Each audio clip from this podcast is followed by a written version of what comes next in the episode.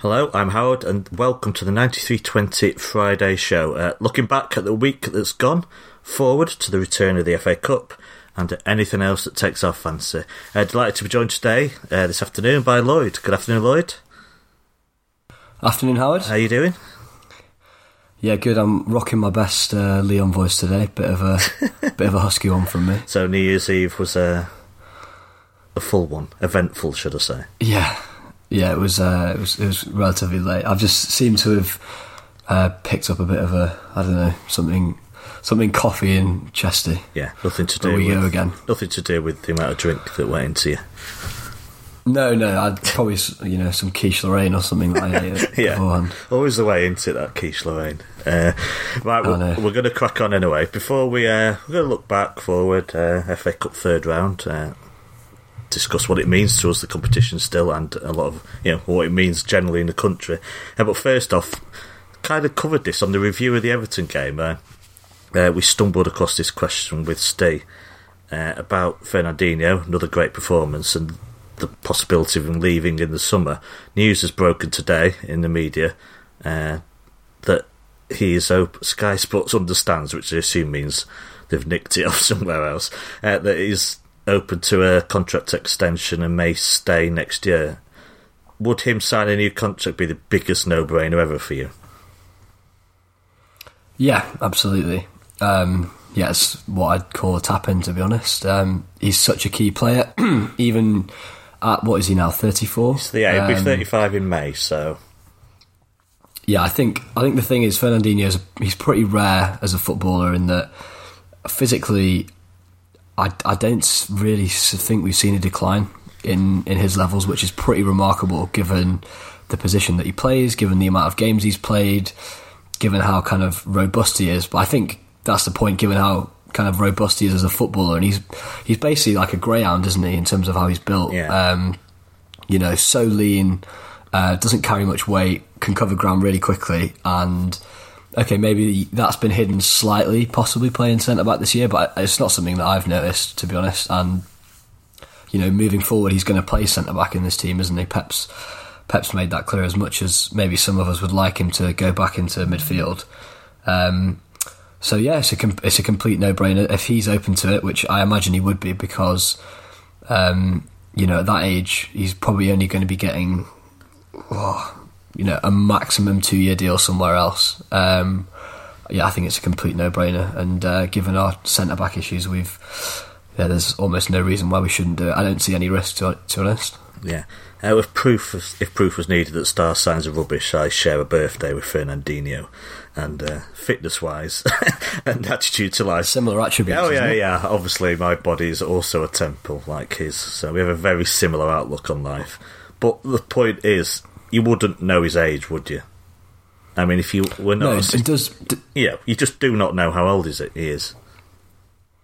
no, definitely not. And does does the report? Because I haven't seen it. Does it say that he's going to sign a new contract, or does it say that he's open to signing a new contract? I didn't go into it because it was Sky Sports understands, but it seemed to be that he's open to it, and discussions had started. Pep said in the press conference he wants him to stay, so I think it's a si- simple situation. Okay. If if Fernandinho wants to stay next year, I'm pretty sure it will happen. Basically, uh, because I just you know I've, I could feel see no logic in City wanting to get rid of him. Uh, but Pep's pretty confirmed that that isn't the case anyway. So, uh, yeah. But how, if he stayed an extra year, would would you be happy with him still in central defence, or do you still feel like it's a stopgap? And by the start of next season, City really should have proper central defenders in that position. Yeah, I mean, we should we should have more options hopefully by the start of next season because we should have at least you know one big summer signing in the centre back position. Um, and hopefully, given how kind of Garcia's going, I know it's massively early days, but if we had another half a season into him, he could become you know a genuine real option. Yeah. Um, Otamendi probably leaves, and then we've got Stones, uh, which you know I think is let's revisit in the summer. So it'll be a good, it'll be a really good option to have. And like you say, if we are better stocked at centre back, you know we might be able to use him in midfield again uh, in certain games. So I just think, given Fernandinho's kind of character, given his fitness record, just for me, it just there are just so few risks to this deal that um, it, there's just no reason for it not to be done. And actually, given how we've lost a lot of key players and we'll lose a few this summer, you know, Kompany's walked out the door. We're going to lose David Silva this summer. We're probably going to lose Leroy Sane this summer.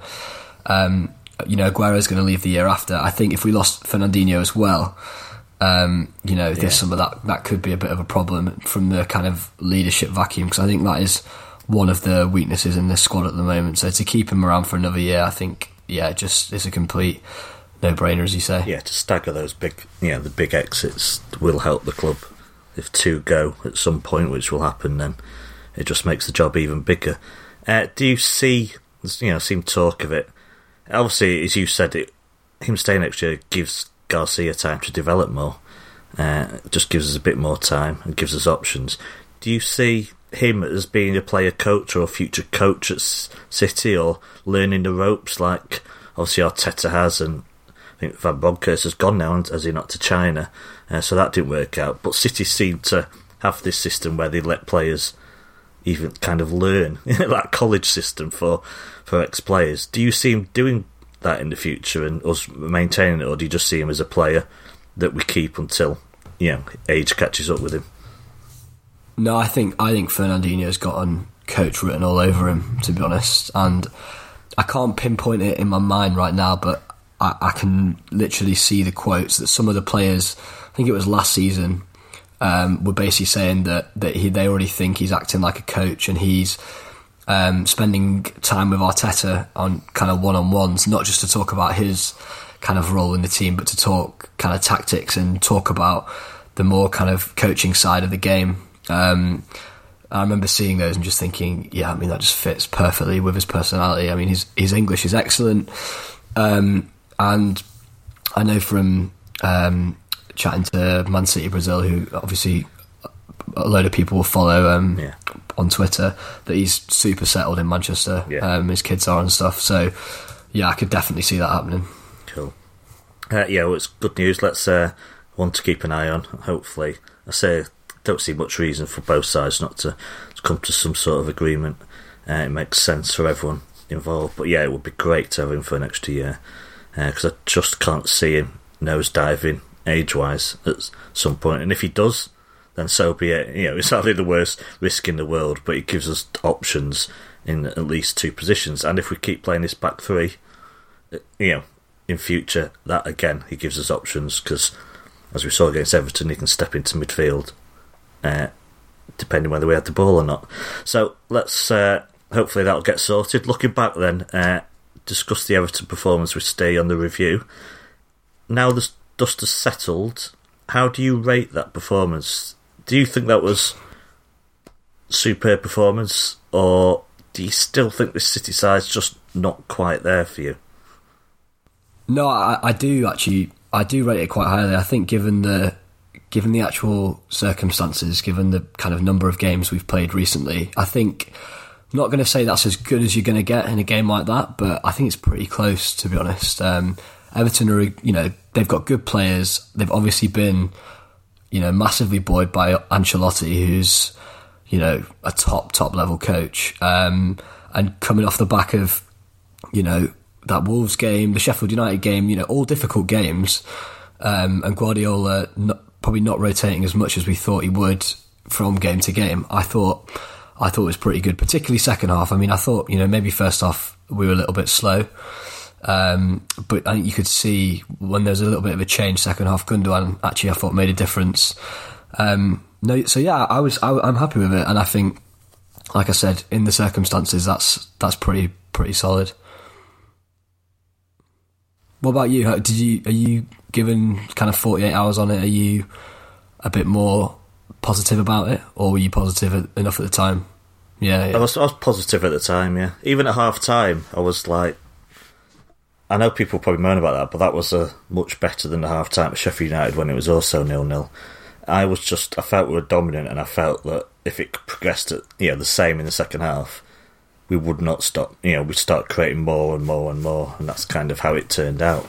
Uh, obviously, circumstances made the last fifteen or nineteen minutes plus injury time a lot more nerve wracking than it should have been. But you know, Bravo is Bravo. there's just very little to discuss anymore, you know, about that. I felt generally it was a pretty good, yeah. At the end of a festive period, I think it was a pretty good performance, and he just just list the players that were not involved. So Ederson was not involved, Kyle Walker was not involved, Laporte, John Stones, Otamendi, uh, Bernardo Silva, David Silva, Raheem Sterling, Sergio Aguero. I've probably forgotten someone. Uh, that is essentially a first team mm. not involved at all. I mean, when when you saw that lineup, were you worried? No, no, I wasn't. I I think because you know everything you just said there is true, but I think at the moment people like Garcia are better options than Otamendi than Stones. I think people like Foden are better options than David Silva, arguably Bernardo Silva. Um, and there was still enough, you know, good players in decent enough form on that pitch that uh, no, I still felt confident. Um, I think I think the only real noticeable thing is that you know something I've thought the kind of these last three games is that in the past two seasons we would probably never have conceded this amount of chances and the kind of level of good chances that we've conceded uh, kind of this season. You know, we've been giving away a lot of good chances because in, Guardi- in you know Guardiola's two amazing years, there was uh, you know there were games when we were almost limiting teams to like no shots on target and stuff. So I think that's Bournemouth, Bournemouth away. I remember specifically. Yeah, they didn't even have a shot, did they? Yeah,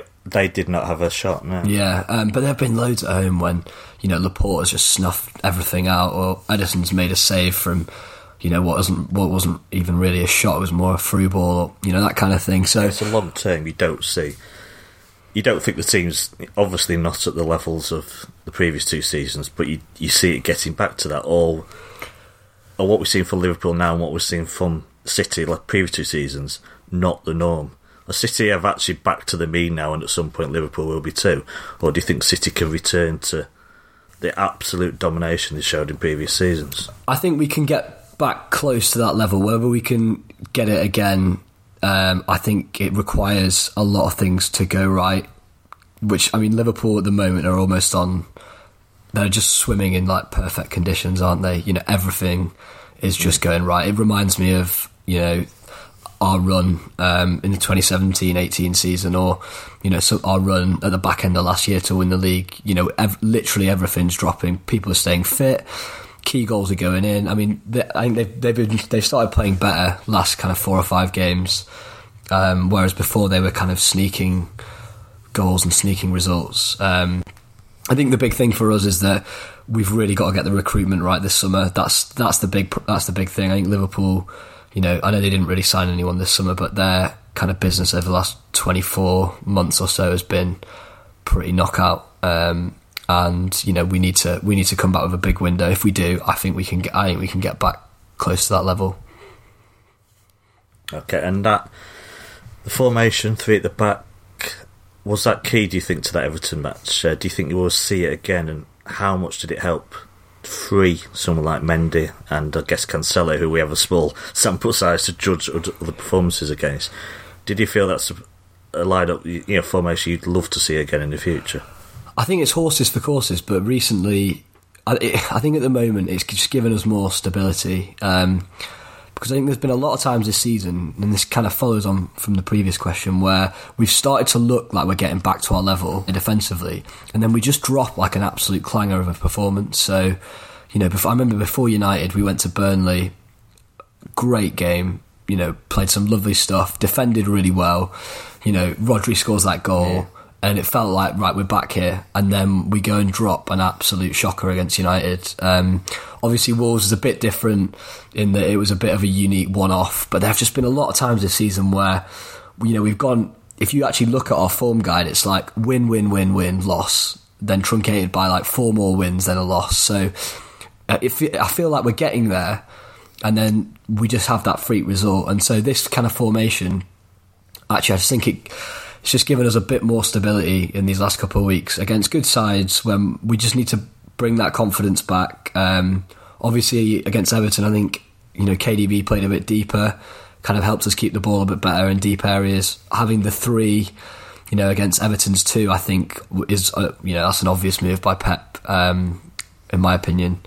Uh, and yeah, like you say, it does give you know Mendy and Cancelo a bit more freedom to kind of hug the touchline and know that they've got two kind of lateral centre backs kind of covering those areas.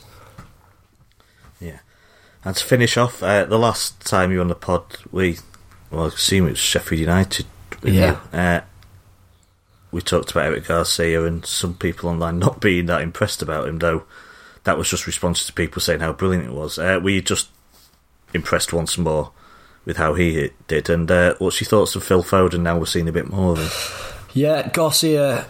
I mean, I thought he was good again. To be honest, um, I thought there were a few more slightly hetchy moments than against Sheffield United. A couple of times he gave the ball away a little bit easily, but again, no no big clangers. Um, and that's kind of the key, really, because that's what Otamendi and Stones do too often, and that's you know that's what if if we're being honest with ourselves that we often critical of them about because you know particularly if you think about the Wolves game or the Norwich game away or you know it's the big moments that they're making big mistakes that are costing us goals.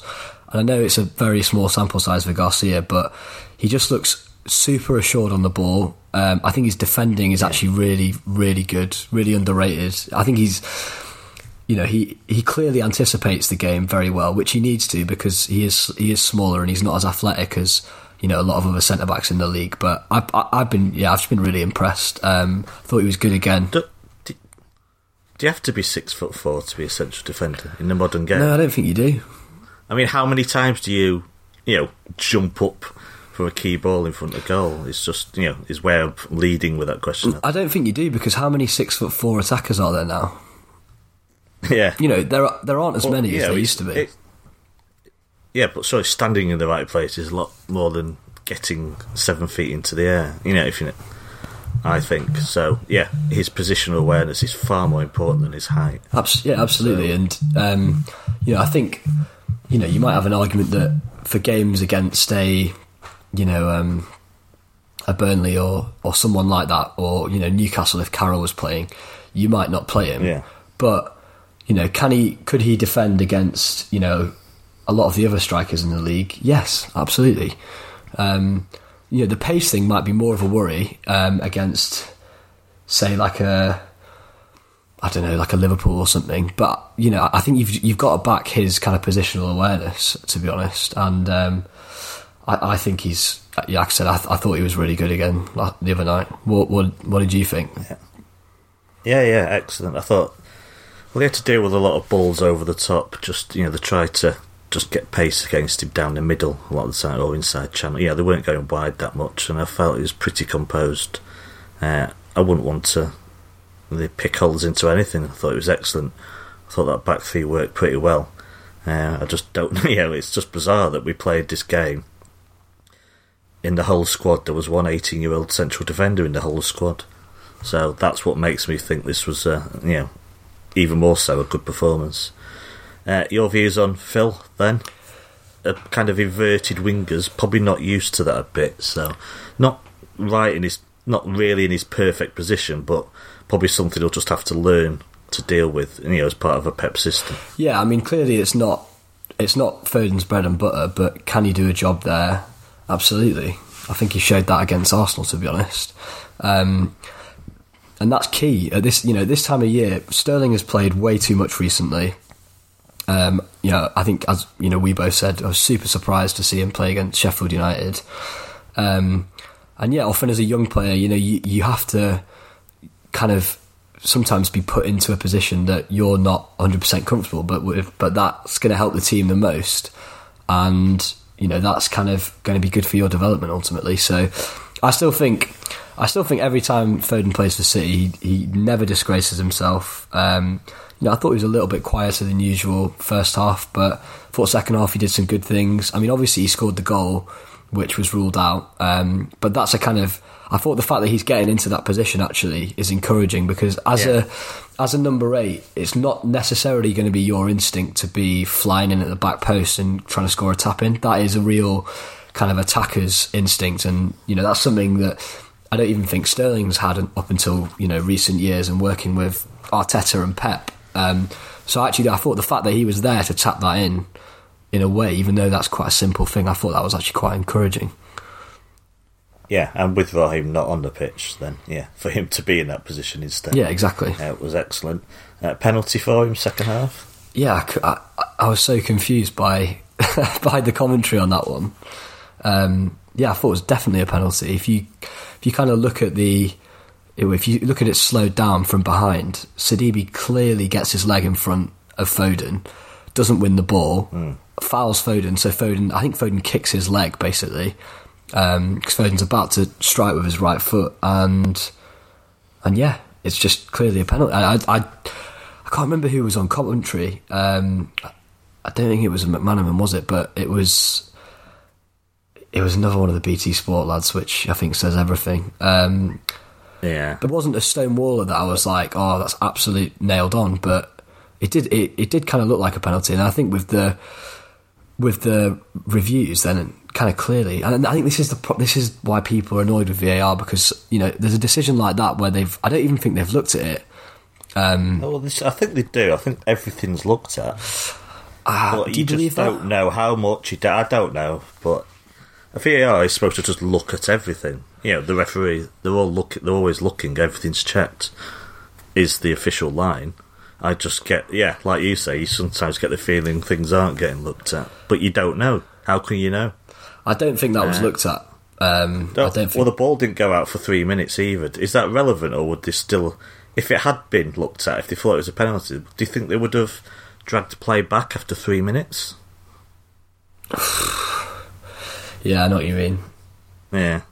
I think it's easier sometimes not to, yeah, just to play on. I don't know. It's uh, that's what I know. We, we, on the review, we talked for 15 minutes about VAR, unfortunately, because we we talked about hopes for 2020, and Steve actually thought it wasn't a penalty that Sidibe got something on the ball, but I'm not sure even getting the edge of your stud on the ball really makes any difference if you still foul the player anyway. Nah, he might he might have got stood on the ball, but he, he got Foden way before he got there, so it's just Yeah. a penalty for me. Thankfully, it did not matter anyway. Anyway, we'll move on uh, because uh, we're moving away from the league, and it's that time of the year when it's cup competitions. Uh, City are always in the semi-final of the Carabao Cup, of course, but that's to come later. Uh, the FA Cup third round used to be one of the biggest weekends of the ca- the sporting calendar. Is it still for you? Does this competition still mean as much to you as it used to? City obviously go into this now as holders uh, because our, you know, I think over the yeah, it all started with the FA Cup, but we've had some bad times at this competition in you know in the last decade. Uh, what does it mean to you still? Is it for you still a huge competition trophy to win? Yeah, I I, yeah, I love the FA Cup. Um, I think when this kind of weekend rolls around, you always want to. There's there's still some. I know it happens probably statistically slightly less, but there's still you know just really something in watching uh, League One or League Two team kind of run a Premier League team really close or or you know beat them. Um, I always one of my favourites. I always think about.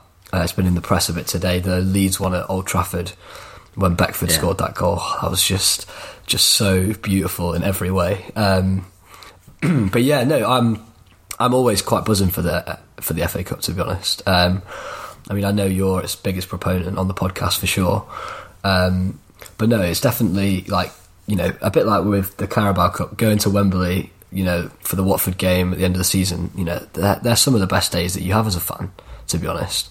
Um, you know, and until we win the Champions League or you know really go close with it, probably make another semi-final. Um, you know, I don't think we have that kind of. I, or I personally don't have that absolute affinity with that competition. Whereas with the FA Cup, um, I think I do, and yeah, I'm always I'm always excited for for this weekend. I think you should speak Uh, a little bit about what it means to you, though. Well, no, I've, well, oh, okay. I've got another question because, but I'll, what it means to me, I don't know. It's just part of your childhood. So, football's changed so much, of course, especially if you're my age. You've got a big sample size, a long period of time. But growing up, you know, late seventies or early eighties, the FA Cup was huge. Now, obviously, it's a very different world nowadays. We have just wall to wall football, uh, and it's it's everything's very different. There used, didn't used to be much football on the TV, so it's like, you know, to have these matches on, and even the cup final day was just a huge event as a kid. You know, you'd sit there from ten o'clock, watch the buses arrive, watch the the road to Wembley, you'd watch interviews, you'd watch them come out about you know, about with me, or whatever. It's obviously been diminished a bit, but it will always Yeah. have a place in my heart. It's I al- the moment City go out the FA Cup is always hard for me to take. So it doesn't matter if it was an underdog thing or if it was you know away to a great side, and that you know still get mixed feelings about Pellegrini throwing our you know the kids to the wolves against Chelsea, and just I find it yeah I find it a, it's a bit disappointing in a way that it is not treated as important by so many managers and perhaps so many fans, which is kind of my next my next question to you.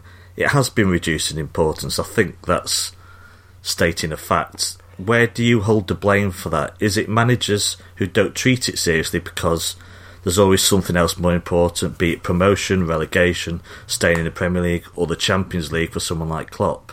Or is it the FA who have messed about spreading games like this weekend, changing? You know, we kicked off against Stoke after United won the league that same day, where the FA Cup used to have the day to itself. Where, where do you apportion blame for how this competition has suffered?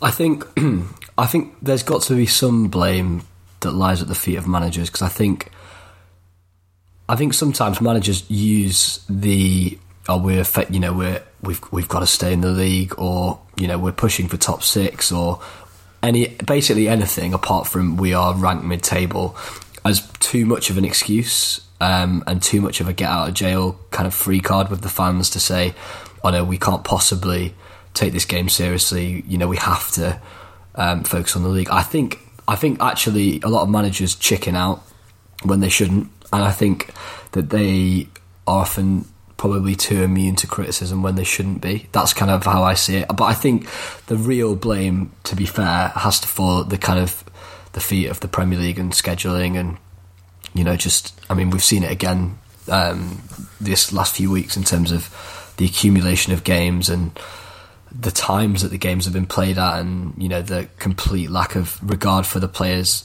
health. You know I think you've seen FIFPro Yeah. today has come out and issued a, basically a kind of like a warning to the Premier League saying you know 53 players have been injured over this festive period. That's you know ridiculous. It's a danger to player welfare to player health. So I think principally that is that you know the schedule is the Premier League, they are the big guys to blame, and I think often the managers are responding to that. But um, I do think sometimes, kind of on the flip, managers do often use it as a get out of jail when they shouldn't, because you know there are there are lots of teams that are you know, uh, unless they're genuinely in a relegation battle, um, you know, I think pretty much anyone from around, you know, and it changes every year, but around kind of 13 upwards, there's no reason they shouldn't be taking the FA Cup seriously. Um, and I think, you know, even like Everton in recent years haven't taken it seriously enough when they're always safe pretty much. And, you know, I think Ancelotti's come in and said, you know, we're going to take this really seriously. As they should, you know, they're never going to, they're never to win the league. They're probably never going to go down. So, you know, when managers of teams like Everton start throwing it, that's when you, you, I look at it and think, I think, you know, that's not really good enough. And I'd be really annoyed as a City fan. Um, but I think, I think principally you do have to put it at the doors of the organisers.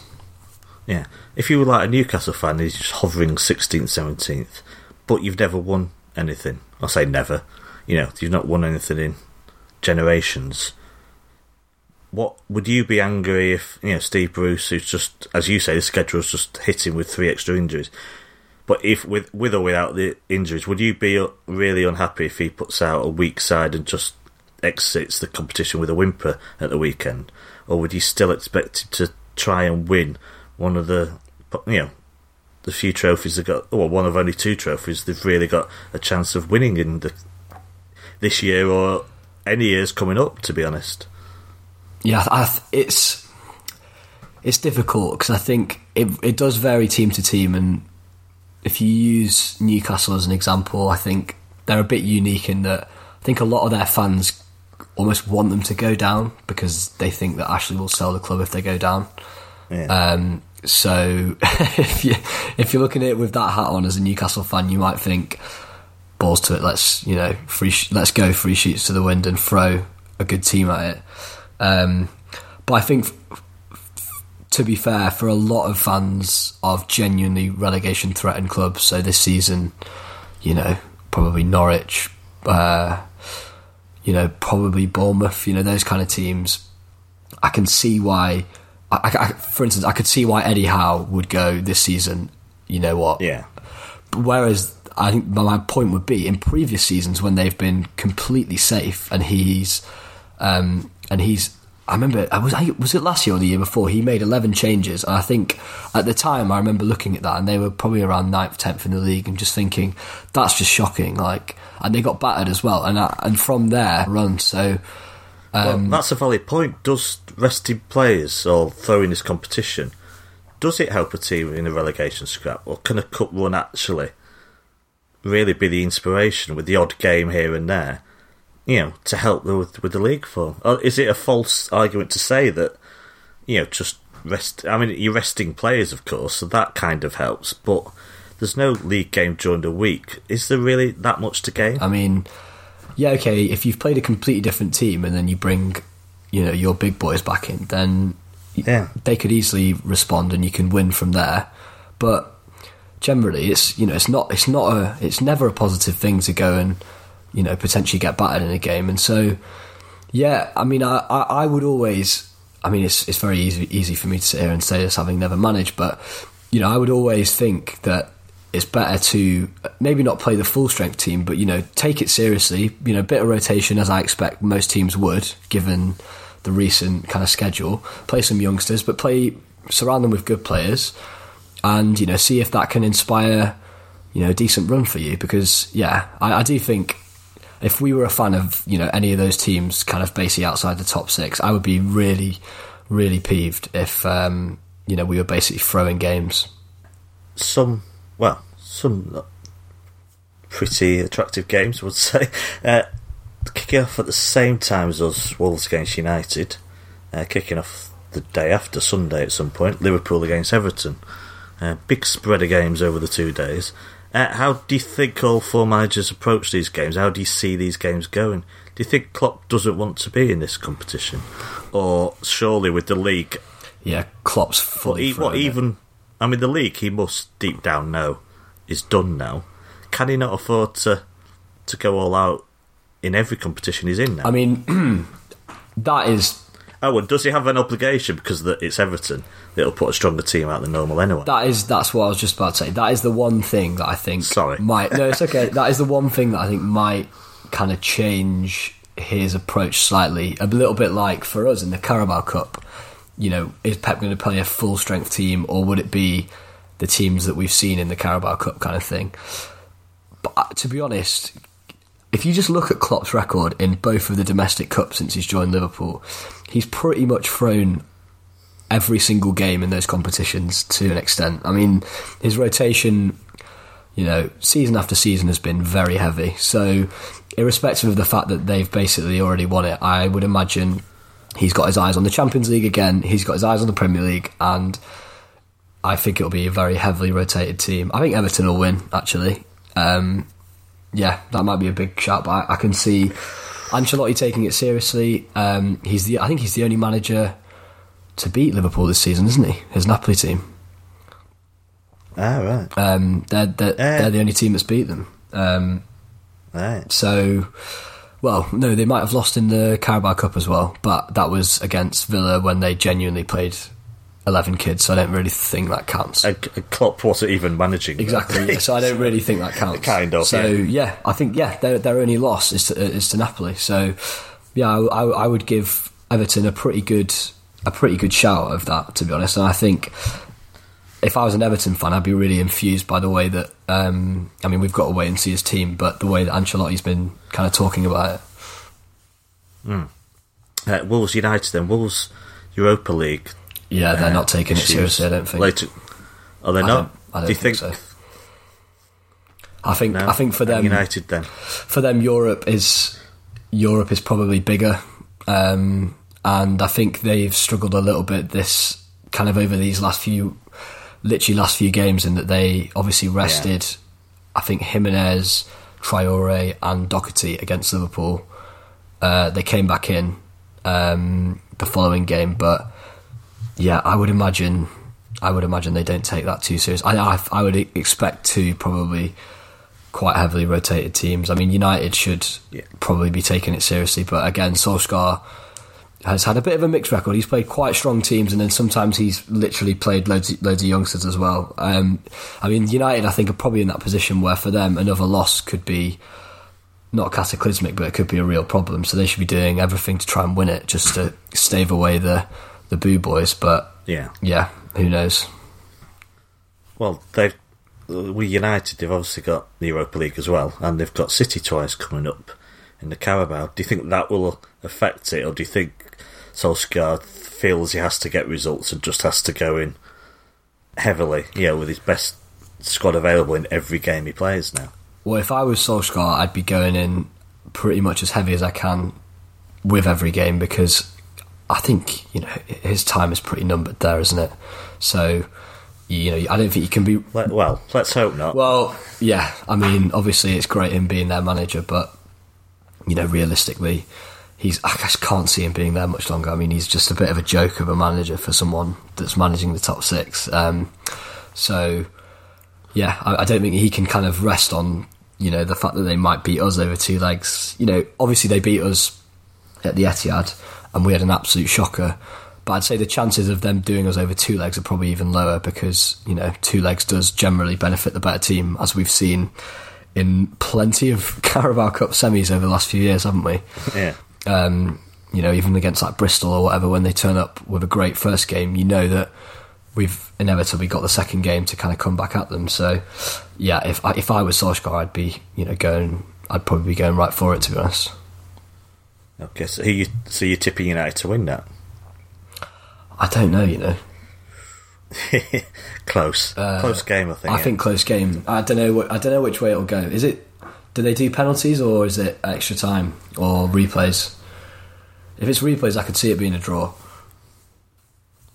I think there's still replays though. That's a good point actually. I yeah, I don't think they've got rid of replays yet, have they? I could see it being a draw, and that would be great for us, given that we play them in the two two legs. That would be ideal. Yeah. Or if it's drawing near the end, both teams trying to score their own goals, attacking towards their own goal, because I don't think either team wants, yeah, another game. Uh, but yeah, I assume it's still replays. But Yeah, probably is replays. Good. Uh, let's look at City then. Port Vale. Uh, half five kickoff for you know spread out as per previous conversation. Uh, five thirty one to be precise. Uh, good initiative by the FA. Duke of Cambridge video will be played. Duke of Cambridge, I assume, is Prince William. Uh, we played all grounds for one minute uh, before the match, uh, which yeah uh, about mental health, which obviously Prince William is very passionate about, and uh, good to see football taking this seriously at long last. Yeah, definitely. So great, great, yeah. So every game will kick off one minute later. What sort of team do you want to see for this uh, fixture? What sort of team do you think we'll see? Do you think the two will marry up? Pep just doesn't really ease off, does he? Whatever the opposition. No, he doesn't, and I think one of the probably most positive things you could draw on from Pep's time at City is that he, he's taken the cups really seriously, and as a fan, that's been great because it's, you know we've had, as we've said so many times on this pod, so many great kind of times um, in you know going to cup games and obviously going to finals at Wembley as well. So I- would imagine that it'll probably in kind of true Pep style still pretty strong, but I think we've seen this season that he's rotated a little bit more than in previous seasons. Um, so you know, I think in the you know in the early rounds of the Carabao Cup, seeing both Garcia and Harwood Bellis is not something that I think you would have seen from Pep in in his first kind of three seasons. Um, but I actually think, given the kind of nature of our squad and given the issues we've got with injuries at the moment, it's pro- it is the right thing to do. So hopefully we see that again. Um, yeah, I would imagine it's going to be. I think it'll probably be quite a similar team to the one that played against Everton. To be honest, um, Yeah. yeah, probably Harwood Bellis coming in, probably someone else swapping in for Mendy. I would imagine surely Cancelo plays again. Um, Fernandinho will probably Yeah, drop I out. so. Probably see Stones come in, but I would imagine probably that kind of that kind of structure and a lot of those players. I think so. You know, Foden, um, Mahrez will probably drop out for Sterling, but you know, I wouldn't be surprised if Sterling stays in himself. Yeah, I would imagine it would be pretty similar to that, to be honest. I think Sergio will start because he needs the match fitness for the Carabao. Yeah, for sure. So, uh, and Zinchenko in midfield. I'm being far far too optimistic again because Angelino and Zinchenko could both come in, could they not? Uh, Port Vale are oh, 12th, I think, in Division 2, League 2, sorry. Uh, did beat Swindon last week, who are on a good run of form, but only drew at home to Macclesfield, who are not in a good place on or off the pitch at the moment. So it's a League 2 team who are not in good form, and, you know, they are they we know what to expect in a way. A very average side who will just put the ball forward. He, you know, whatever side he puts out will be far far superior. Do you think he'll try something innovative, or do you think he'll just, as you say, kind of stick to what he knows best or what he did against Everton? I could, to be honest, I could see. I could see. I'm pretty stuck between. I was thinking this before we were doing the podcast. I could see him going with the same system, but then I could also see him freeing it up again and going back to the kind of four because inevitably, you know, this is going to be one of those games where we're going to have probably seventy percent possession, isn't it?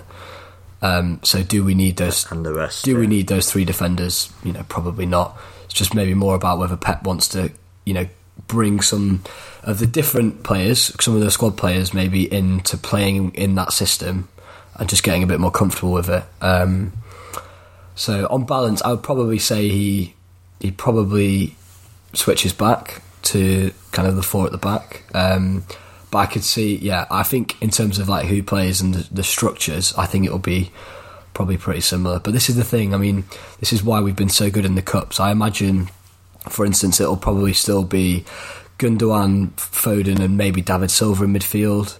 You know, it's probably going to be, um, you know, I, I, probably Aguero, Sterling, and another up front. Um, I mean, it'd be great to see Jayden Braaf um, from the youth team, but I don't think he's made. That's not I don't think he's made a bench yet, so it's more likely to be someone like Bernabe, um, or maybe Poveda if he's still with us. Uh, and then yeah, I think it will be probably Cancelo, Harwood Bellis, Garcia, and probably Zinchenko at left back. So you know, if you go through that eleven, that's still that's a super strong eleven. I mean, there's you know internationals still all over the pitch there, apart from at centre back. So yeah, D- Do you have any players in particular you really, really want to see rested this weekend, or do you feel the whole squad? I think De Bruyne should should be nowhere near the pitch, not even on the bench. Yeah. I think Fernandinho should be not even on the bench. Um, I would like to see Rodri, hopefully not play. I think he's played a lot recently. And to be honest, it would be good if Sterling just didn't play at all and wasn't even on the bench. Yeah, Um, I, I just think yeah. 'Cause it, having had Wednesday, uh, Wednesday off, I just don't see any point for Sterling not to have a whole week off before the Carabao Cup. I can't say with certainty that will happen. though. that's the No, and I think this is actually one thing that's been exposed a little this year is that we we are lacking depth in the wing positions. We don't have a Harwood Bellis or a Garcia really, who's of that level that we can bring in. Because I think if we did, Sterling probably would have played slightly less this season. He's played in a lot of the cup games, kind of unnecessarily. Um, so yeah, it would be nice to see him um, spend a bit more time on the bench. But Bernabe is of that level for surely for Port Vale at home in the FA Cup. But will Pep just not think about? Is Pep's philosophy basically if they're not ready for any match, they you know I'm not going to use them in a game like this. I mean, Pep is Pep is qu- I would say quite reticent to throwing kids in. He's he's definitely more reticent than I thought he was before he came to City. I feel I don't know how you feel about like that, but I, I, I always felt that he was a bit more attuned to it when he wasn't our manager. Kind of looking at him at Bayern and Barca. Um, I think on reflection, that's probably because that Barca team was so good. You know, Busquets, Iniesta, Messi, Piqué, etc. That it was almost you know, it was a complete no-brainer. Um, Yeah. and he has brought people through like Kimmich and you know developed Alaba and stuff. But yeah, generally he's you know he's not one to you know do what Lampard has done say this season or you know what Tim Sherwood did at, at Tottenham or you know lots of other managers who really will kind of fr- you know throw them in really untested and um, you know without any real experience. But aren't the ones Lampard are putting in, you know, have progressed further than we're not. You know, he's not thrown in someone like Bernabé, has he, or Braaf. These are players that have further developed, have got championship experience and whatnot. Well, I don't know, but I, then you So- look at the game against Arsenal and he throws that Lamptey on for like half an hour. Yeah, um, who's like never played before, and I don't think he's been on loan before. So that's what I mean. I, I could never see Pep doing that in a game like that. You Yeah. know, Pep would never throw on I have. a defender like that. Yeah, I have warmed a bit. I, I did feel it a bit weird that you know this is a great experience for you know a youth player to come on and we should win it. You know, if we put three youth players in, uh, but I have warmed a bit to Pep's reasoning, which I assume is that players must earn the right to, to wear the shirt in a way, and that you know if they progress well, they work hard, they will get their chance. But you know, on the other side, it is a chance to rest players, and it's a great experience for the youth players. So, yeah, I am quite torn. I would have liked to seen a bit more from him in games like this. Uh, I mean, you look at the Burton and Rotherham games last year. I can't remember the lineups, but they were obviously fairly strong.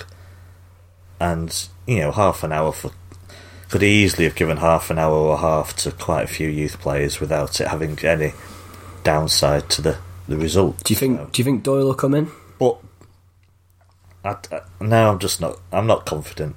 I think on the bench it's possible, yeah. And I really hope that at least a couple are on the bench. And if it goes well, they should get some time. Obviously, if the game has been put to bed. Uh, but starting, I'm not convinced at all. It's Garcia and it, Harwood Bellis is a possibility. Otherwise, I can't see any younger players being starting that match. Just one one quick one for you. I was just thinking. Do you think there's a do you think there's a chance Garcia gets rested because he's now first choice? Uh, well, it's a big decision to make for the the two matches against United. I mean, there is there's an argument that he'll be rested because he's young. You know, Phil Foden is not energy levels do sap when he plays a game. You know, he's not. These these kids don't have the energy levels of someone in the prime at 25, 26. and there could be an argument that you don't want him, but he shouldn't. He shouldn't have that difficult a game. So no, really. No, I ca you can't say that. Uh, No, I'm just playing with you. I know, no, it's actually viable, but he may rest him. He may rest him if he wants him to play in the Carabao Cup semi-finals. I think it'd be look. It would be. It's probably unlikely, but I think if Garcia didn't start, that to me would say, given the fact he started the last two, that would be like, ooh, that's interesting. But I wouldn't take much from it. It could, you know, it could simply be he wants him super fresh for Tuesday night, uh, or we could play him in both. You know, it's so hard to second call Pep. It's you know, it's an impossibility in a way. So I would like to see him. I just wanted to see him get some pitch time, you know, match time. Uh, just watch him more and more. So yeah, I hope he is there. If he doesn't play, then oh, Bellis surely does, assuming he's fit and ready and available and all that. So. Uh, yeah, should be interesting, but I think it will be quite a strong team. Uh, yeah, replays are up to the fourth round nowadays. I thought it was- yeah, yeah. The next two rounds, there are replays for the next two rounds, uh, but not thereafter. Uh, I assume they may. I don't know. They've got rid of extra time as well in a later round, so we'll look it up should we get through. Uh, right, it, I think we've covered everything. Uh, is it worth hazarding a score prediction from you? I, you know, I would expect a comfortable win. I think the fact that often when we play teams in the cups that we've heard so little about, it's often because you know they're not a progressive team. Or you know, sometimes when you've come up against um, like Lincoln when they had the Cowley brothers or whatever, you might be Yeah. five ten percent more worried because you know that those guys are probably kind of really good managers in the waiting who you know play really progressive stuff or like an early level Swansea or Bournemouth uh, and Port Vale just aren't that so you know I think anything other than a comfortable win would be a big shock. I would imagine. Okay, I'll go 5 0 anyway. Uh, well, half five anyway. 6,000, I think, Port Vale fans. They've kicked me out of my seat tomorrow. Uh, so, should be a good atmosphere anyway. So, Lloyd, I think we've covered everything. Thanks very much for coming on the Friday Cheers, show. Howard. And here's to an uh, enjoyable weekend watching City. Thanks for listening, everyone. Uh, we'll be back, of course, as always, uh, with a review after Port Vale and loads more uh, shows coming up. So, uh, until next time, thanks for listening, goodbye, and as always, up the blues.